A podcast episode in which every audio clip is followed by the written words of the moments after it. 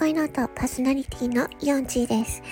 皆さんこんにちは。今回は、えっとね、男性にお願いしたいことについてお話しします。え男性にお、ちょっとね、お願いしたいんですけれども、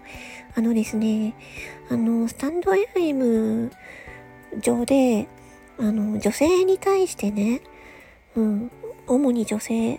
うん、女性に対して、あの、プライベートな情報っていうのをね、聞かないようにしてほしいんですよね。うん、なんか、嫌がってる方もいるんですよね。あの、聞かないでくださいって言えずにね。うん。で、あの、このスタンド FM っていうアプリは、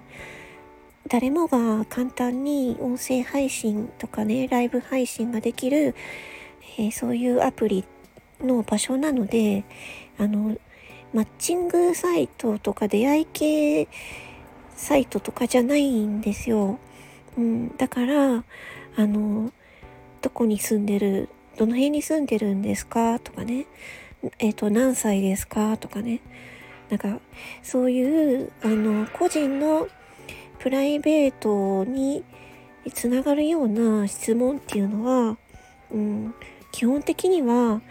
あの、控えた、控えてほしいなっていうふうに私は思います。まあ、女性の中でもそれはね、あの、ここまでの情報だったら出すっていうふうに決めていて、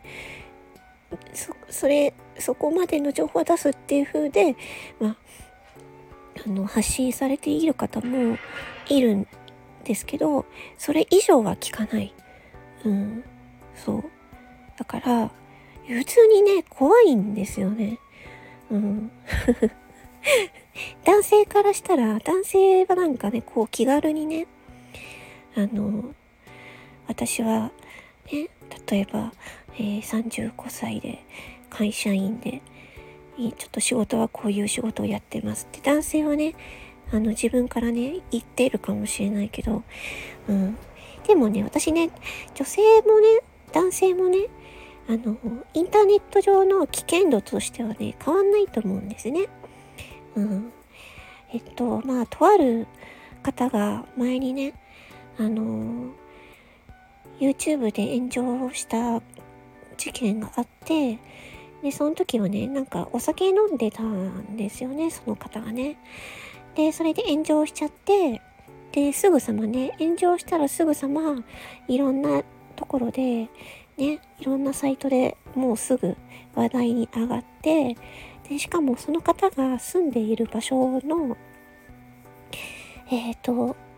なんていうの？えっ、ー、と、上空写真、上から見た写真その方の住んでるお家のね、うん、Google マップとかね、そういうのがもう瞬時にね、YouTube にね、上がってたんですよ。それを見て、あ、めっちゃなんか、あの、こういう風に、めちゃめちゃね、すっごいスピードなんですよ、それが。あの、特定班っていうのがいるんですけど、うん。あのね、簡単に特あの特定できちゃうんですよ、結構。ね、皆さん結構ね、その辺、ね、緩んでるから、あのー、音声配信もね、これ web から聞けちゃうから、ウェブから聞けちゃうということは全世界の人から聞けちゃうので、うん。だから、どこに住んでて、家族構成はこれで、っていう風な個人情報っていうのは、あの、分かっちゃうのでね、うん、自分の知り合いだけに教えているような感じがするかもしれないけど、そうじゃないからね、うん、潜って、潜って聞けたり、あの、ね、ウェブサイト上で聞けたり、誰でも聞けたりとかするわけなので、うん。だから、あの、あなたのそういうね、自分が発信してる情報は、インターネット上にパーパーですよっていう、ね、パーパーですよっていう言い方あれだけど パーパーに流れてますよっていうお話です。それでは、魔法の声の後、パーソナリティの4チでした。またね。